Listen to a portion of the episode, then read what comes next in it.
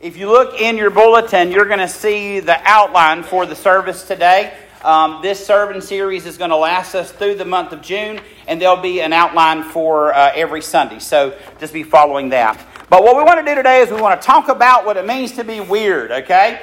Uh, now, if we're going to be honest, there are three types of weird, okay? There is a good weird, uh, which I think some of us could fall into that category where we're weird enough to where people will re- remember us and, and, and, and, and want to, think fondly of us, and we're weird in maybe the way that we think and help other people and all the rest.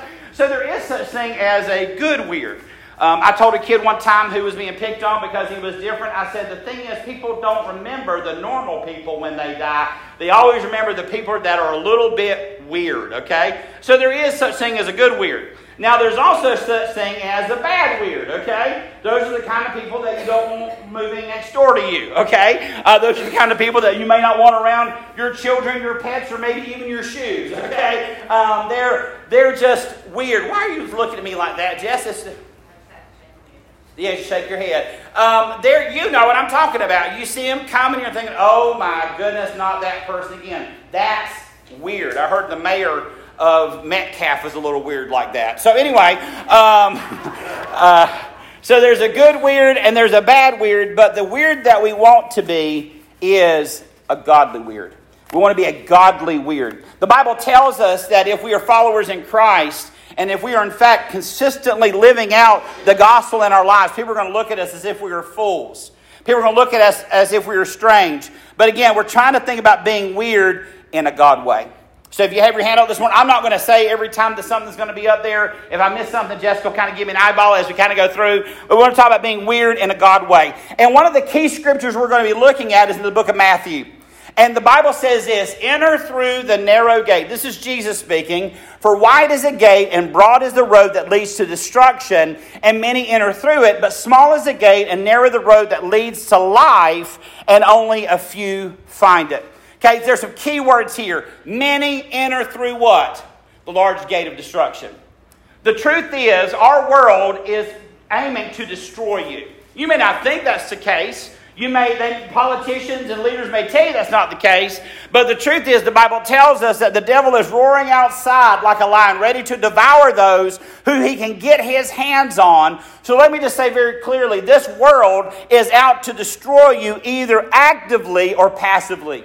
You see, in our country especially, when we find comfort in the world around us, when we find comfort in the things that are going on, when we don't see that our life is different than anybody else's, we have to watch out because we could be on that wide gate and that broad road that leads to destruction. And the truth is that many people enter into it, but for us to be the God type of weird, we have to actually find that small path, that small road that leads to life. And the truth is, only a few people will find it. And that path, that road is Jesus Christ.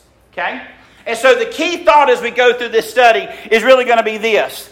If you want in your life what normal people have. Go ahead and continue to do what normal people do. But if in fact, if you want what few people have, you're going to have to do what few people do. You see, if you're going to be a follower in Christ, your life is going to be different. What is normal in our world today? I don't know about you, normal is being overwhelmed. So much going on, so much that we have to do, so many things that are happening in the news, so, so much junk. Something else is normal about this life is always being rushed. Now, I'm going to pick up my wife for just a moment. This morning we were getting ready, and she says, "You know it's 9:15, don't you?" And I said, "Don't rush me. I'm, I do not want to get stressed out this morning." But don't you feel like you always have to be somewhere? You always have to do something. And it's like you get there, and guess what? It's something else opens up, and you have to be somewhere else. Normal is being stressed all the time. Normal is being broke. Anybody else in here broke? Amen. Sydney, I know you broke because you get your money from me. And you got a job, but yeah, you're broke too. I got it. You don't dress broke, but you act broke. Anyway, all right. Um, broke's a mindset too, by the way. Normal life is relational tension. Can't get along with anybody. You ever been around folks that they can't be happy unless they're fighting? You ever had that happen? They can't be happy unless they're mad at somebody. There has to be some sort of drama. You know what else is, was, was, what happens in this world that's normal? Divorce. financial fear, all those type things. Those are what it is to be normal in the worldly sense. And the truth about normal is this normal always drowns out the necessary and the important. You know, my whole life, I can tell you, I've always been working to get to something. And when I get to that something, it changes into something else. And I'm 43 years old, and I still hadn't got whatever it is I'm supposed to be heading to. Does anybody else feel that same way? My son is going into high school next year, and he's big into the choir in Colquitt County. If you don't know anything about Colquitt County, they've got an amazing choir program. And he's one of the serenaders. He likes to act and cut up and move around and what's the old word? Gyrate, you know. Um, but he, uh, he he's going to do it. And so we had this conversation. And he said, Daddy, I don't know what to do because he works at Chick fil A and he works hard, but he says, I, am looking at next year and, you know, I know I need to make my truck payment stuff and I need to do this and I need to do that. And I said, Son, let me go and tell you something. And it's taken me even just this year to realize it. I said, Don't be in a hurry to get somewhere. Don't be in a hurry to do something. The world tells you to, to hurry. The world tells you to go to the next thing. I believe God is telling us many times to wait, to stop, to pause, to enjoy the time that you have. I have a really bad habit. Jessica makes fun of me when I look back at the kids when they were smaller in pictures. Jessica, what do I do? Cry. I cry. And I ain't talking about just, I'm talking about ugly, fat, bald headed, big nose, sobbing, crying. That kind of crying that you look in the mirror and be like, oh, I didn't know I looked like that. Okay? Because there are many years in my life to where I was always working towards some goal, some achievement, because that's what the world said that I had to do. And I had internalized it. And I was pushing myself to do that. But at the end of the day, that's what normal people do. That's not what godly people do. So if you want what normal people have, do what normal people do. But if you want what few people have, do what few people do. You see, the Bible teaches us some really, really interesting things. Now, and there are some good things that we don't need to do. Now, let me take adultery as an example. Adultery is something that we don't need to do, but the Bible tells us Jesus actually takes it up a notch, right? Because Jesus, it says, not just don't commit adultery, but Jesus talks about the fact that even thinking about a woman lustfully actually equates to adultery. That's, that's weird. Our world around us, they're, they're wanting to, to, to say that if as long as you don't do it, you're, you're, it's okay. I had a kid. This is a true story. I had a kid because I do the, the fifth and sixth grade, uh, the gym when they come in in the mornings.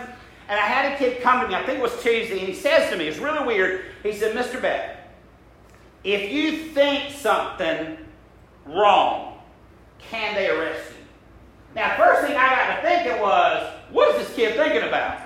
Yeah, I really was like, oh Lord, I need, do I need to call somebody? Do I need to know what is he thinking about? Apparently, him and this girl had a conversation coming in there, and so I was trying to think about a, an answer that would match his question. And I said, well, thank goodness there's not thought police. Thank goodness there's not somebody that because you think something, they're going to come arrest you. Now, what I did tell him was, now, if that thought process, you start planning and hashing out how you're going to do what that is, you can get in trouble for that part. I said, but, but in this world, there's not anybody that's going to catch you for what you're thinking. But what I really wanted to tell him is this God knows what you're thinking. You know, the Bible tells us to take every thought captive to Christ, which is very hard because I'm going to tell you something. My mind goes everywhere. My, my thoughts are all over the place, okay? But the Bible tells us to take every thought captive to Christ. And when we realize that our thought process actually feeds itself out, we're going to see this in a few minutes, in the way that we act and what we would do, then we would realize we need to make sure not only is, are the actions that we do consistent with Scripture, but our thought process matches it as well.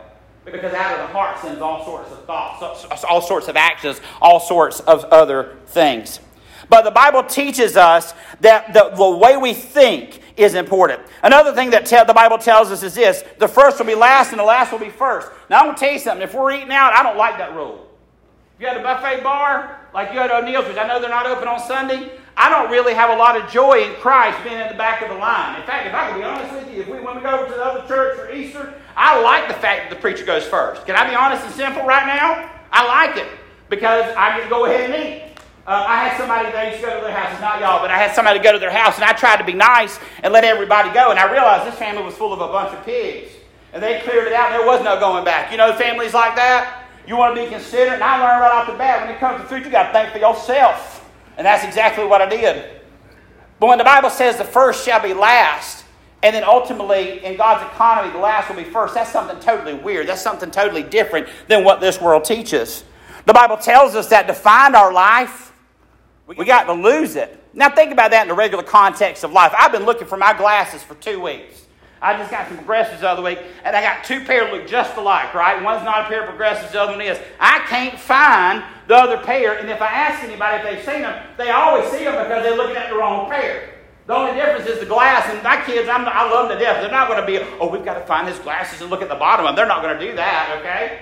So that doesn't make any sense to lose something to, to find it. I got to lose it. To lose it, I got to find it. But the truth of the matter is, when we look at what God's expectations of us are, to lose our life, the only way that we can actually be a consistent follower of Christ, the only way that we can be the person that God desires us to be, is really to lose the life that we want and instead seek after the life that God would have us to have. And that's easier said than done. But guess what? To be weird in a God way, we have to get to the point to where we realize that my life is not my own. It is yours, God. And for me to really experience true life in Christ, I got to lose some things of my own. I got to die to self. Another thing that's kind of weird is this when somebody wrongs you, you forgive them what? 70 times 7. Now, if, if that was a literal, you have to, I guarantee you, I know people who would mark it down on their piece of paper every time they forgave them so they can get to that point where they can write them off. And I just want to say this in reverse. Do you want people to write you off? Do you want people to consistently hold over your head the mistakes that you made? Well, Jesus tells us there's freedom in Christ, there's forgiveness in Christ. Where there was sin, there is sin no more in Christ. So when God doesn't hold it against you anymore, guess what? Nobody else has the business to hold it against you either. But the Bible says something weird to forgive people 70 times 70 because if we are the people, in fact, that are Christians, and we are, in fact, followers of Christ, then if we are forgiven for such a great debt, then it's our job to forgive other people. And guess what? It doesn't really matter how you feel about it. You got to say, God, this is how I feel, but I need you to change how I feel so that I can forgive that person who has wronged me because it's not an easy thing to do. So, to start that process, to think about what it means to, to, to live a weird life is this people, weird people, have to not think like other people think. Okay? In your mind is where everything changes. I want you to look at this scripture for just a moment. This is from Romans 12, verse 2. It's from the English Standard Version. It says this Paul says, Do not be conformed to this world, but be transformed by the what? The renewal of your mind, that by testing you may discern what is the will of God, what is good and acceptable and perfect. Now, if you have the Message Bible, I like the way it says it there. Don't become so well adjusted to your culture that you fit into it without even thinking, and instead fix your attention on God. And guess what? God will change you from the inside out. You see, if we don't see a problem with what everybody else is doing, if we are never feeling any sort of concern that maybe, maybe we're, we're not living separately the way that we ought to, then there's a problem. Because the Bible says for us to be truly weird in a godly way, we've got to make sure that our thinking is able to discern as we look at the culture what is in fact godly and what in fact is not. I was sharing with somebody the other week, they were talking about business principles and leading a business class. And like, well, we don't look at these business principles and these leadership principles from a biblical perspective. Let me say something to you this morning. Every good and pure leadership principle is from God, whether they recognize it or not. Okay? Every strategy to love people and to care for people, whether people acknowledge the fact that it's God putting it on the heart of people to do it or not. The reality is, those principles are out there, those truths are out there. The only thing that we see as we come to Scripture, it shows us who the author of those rules actually is. But we can't think like normal think, people think. Here's something we need to realize what you think impacts who you are, what you do, and the person you will become. Now, this isn't a self help talk, but this is true. If you feel that you're fat, then everything you do is going to match that. Now, I want to tell something from the other day. So, Jessica took a video of me while I was sleeping the other day. It was yesterday. I told you she's got a sickness. Something's wrong with her. Who would want to take a video of me anyway? In that right time, especially when I'm asleep. But I was laying there, and in my dream, I was trying to push something in my dream. and I couldn't push it. Like I was doing all this kind of weird stuff with, my finger. I, couldn't focus. And I think what it is is because I've been doing all this crazy nighttime stuff where I'm thinking out in my sleep. I was talking to somebody the other day about reading up and afraid that it might be Parkinson's or something long term because they, they connect those kind of things together. That's the only thing I can figure. So maybe in my dream I'll have early onset part. But either way, I couldn't touch what it was I was. I went to Costco in my dream, which I don't have the money to go to Costco right now, but that tells you it was a dream. So I went to Costco in my dream and I'm trying to, they need my social security number for my card, and I can't do it, and the lady won't let me get the stuff. And then I go somewhere else, and I have to tap it on the TV. Maybe I had to order food or something, and I couldn't do it. Well, Jessica, as she's recording me, she, she, I put my finger out like this, and I'm doing this in my sleep, right? Now, keep in mind, this one particular night, Tommy, don't think too heavy. This is really nasty. I, I slept without a shirt on because I, I, was getting hot. I had everything else on. I didn't have a shirt on. Don't be thinking nothing. That's, I, I really don't want you to get grossed out. But I'm sitting there, so I'm, I'm sitting laying in the bed, got my shirt, and I got my cover. So apparently, my sleep, I'm pulling my cover up and down too. So I'm like, really, really dumb looking, apparently. And of course, I have records of that because she recorded it.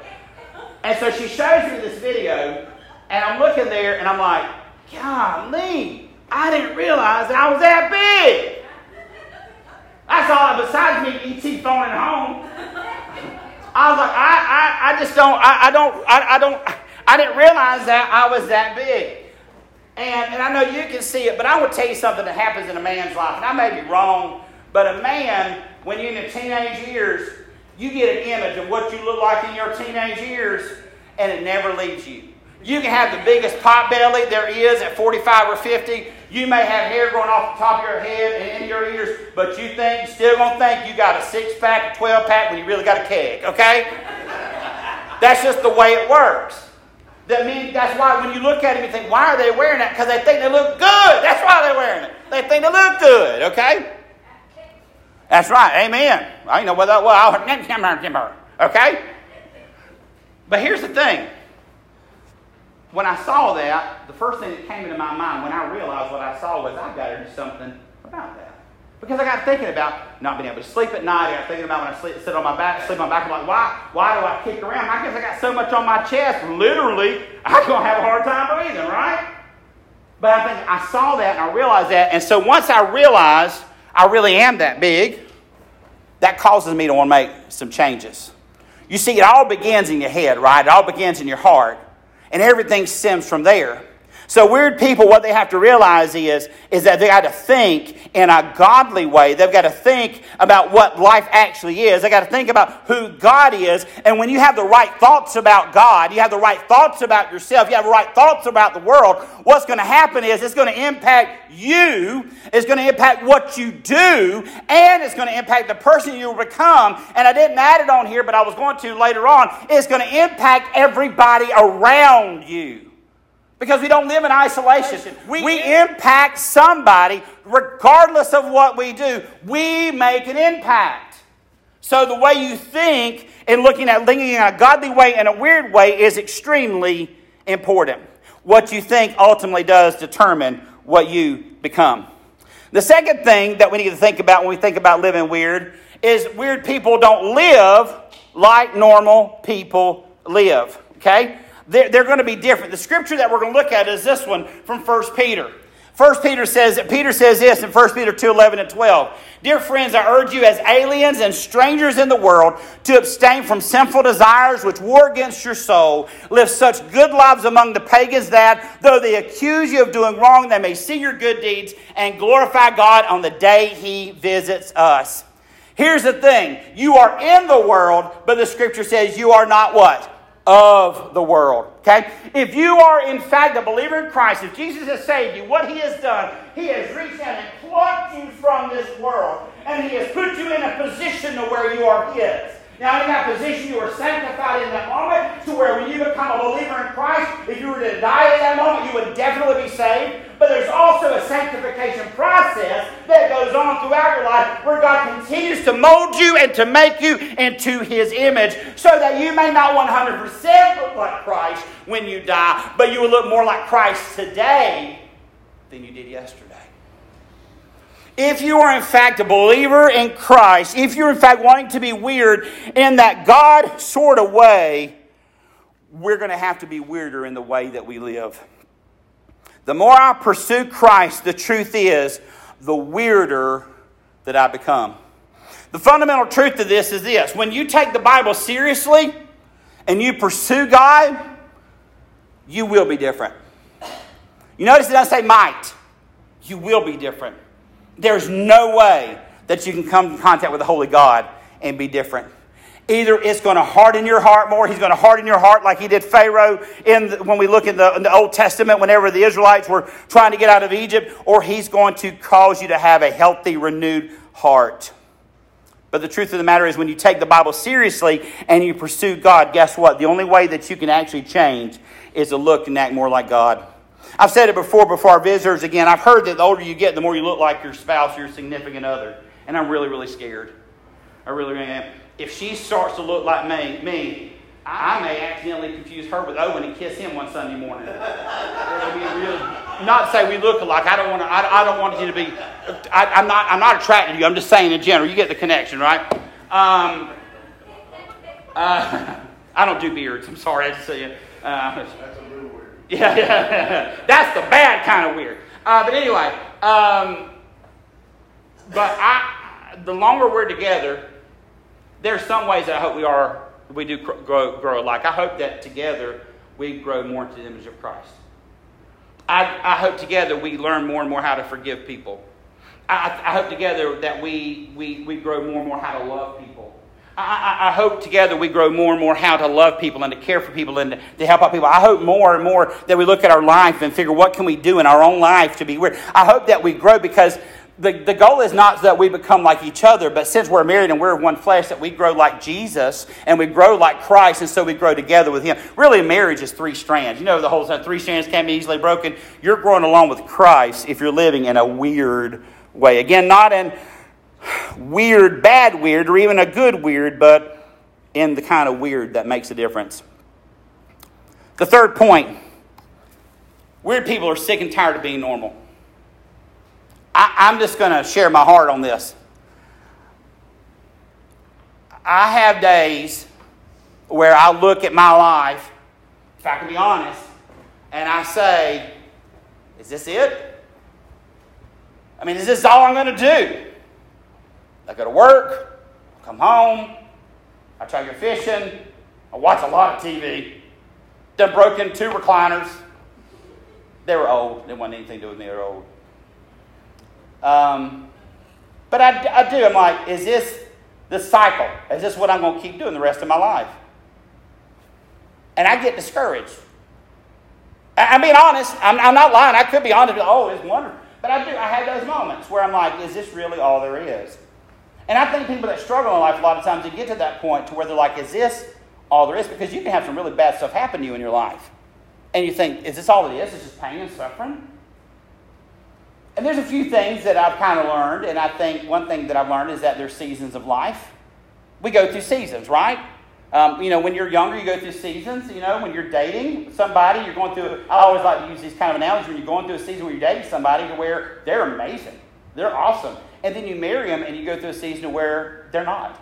Okay, they're just not. And, and that season can last a little bit, or it can last a long time. It can last your whole life. All right. All right. So, um, did y'all see the blink? I'm sorry. But you go through those seasons of life and, and things change. But what happens, sometimes it doesn't feel like the season ever changes. It just stays the same. It's almost like somebody who moves up north comes to Georgia and expects there to be a winter. There's not, okay? There's basically hot, not so hot. You might have to wear a sweater in the morning and take it off in the afternoon, and then hot again, all right? But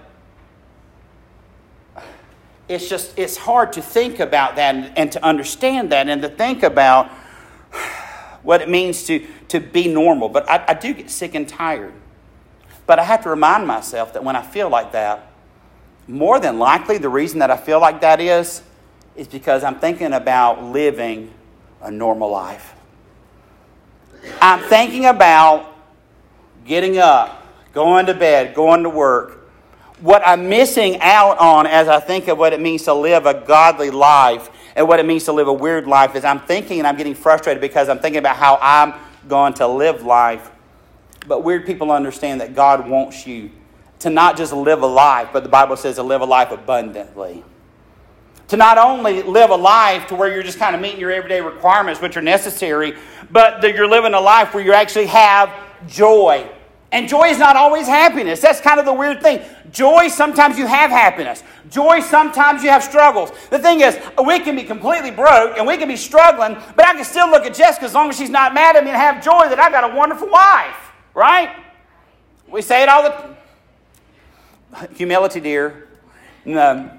But we say it all the time. I love you, but I don't like you right now. And sometimes it's like that with life. We, we love people, but we don't like what we're going through. But let me say clearly this morning that weird people are sick and tired of being normal. And what they have to do, if you're weird in a godly way, is you have to go to God and have Him renew in you a purpose that you may have lost. You may have to come to God and establish a relationship that was never there. Maybe God's taking you through what you're going through right now that you'll grow closer to Him. Maybe God's taking you what you're going through right now so you'll actually acknowledge that He's there. That it'll go from just a head knowledge to a heart knowledge that changes. But I can tell you, if you're anything like me, Weird people are sick and tired. And I really believe that weird people in a good way are, weird people in a bad way are. But guess what? When we really, really get sick and tired and we reach out for God, then we're going to get sick and tired of living this normal life because weird people want a life of purpose and passion. They want to live a life that changes those around them and changes them. So, weird people, they're sick and tired of being normal. But here's the key God wants to change you. And the key to that is God wants to change you in a godly way. God wants to make you weird in a godly way. Here's the truth of it for us, church. Now, the message has gone to everybody, but this is kind of coming to the church, and this has been on my heart. And as I look at my own life, I'm not picking on anybody else, I'm looking at my own life. It's time for us to stop playing the role of a follower of Christ and actually be follower of Christ. Now, the person who, uh, the church that put this together, he had a, a video where he was talking about some different things. I want him to share with you his heart when it comes to living for Christ and being tired of just playing the church. Normal is not working. It's broke, it's overwhelmed, it's miserable, it's fear, it's shame, it's regret, and it doesn't have to be that way. It can be full of peace and joy and purpose and momentum and, and a deep sense of fulfillment in knowing that your life is making an eternal difference. I have to say, honestly, I'm sick of normal Christianity. I am sick of lukewarm, mediocre, half hearted, go to church and not be any different. I grew up in that. Stand up, sit down, go home. It's like calisthenics at church stand up, sit down, stand up, sit down, and then leave. And it's just this empty sense of risk nothing, sacrifice nothing, come to a church that meets my needs and makes me feel good. When I read scripture, Jesus said, if you want to find your life, you lose it. That's weird. I'm telling you. I'm telling you. You can go to church all day long. That's still, in, in our part of the world, that's normal to worship one day a week at, at, church. That's normal. But, friends, when worship for you becomes a seven day a week passion, that's when you become the God kind of weird. We're not talking about a one day a week, shallow, me centered Christianity. We're talking about a wholehearted, full surrender to the God of this Bible that will take you off of the normal path and lead you onto one that the world will not understand, but God will empower and direct. You can settle for normal, or you can choose something better than normal. If you want what normal people have, baby, do what normal people do. If you want what few have, leave the normal path. And I invite you to a journey with the God kind of weird. So that's what we're doing. God willing, in the next couple of weeks, we're going to see what it means to truly be weird in Christ. And my prayer, my hope, and I hope it's your prayer and hope, that God is going to change you, that God's going to change your neighbor, that God's going to change this church.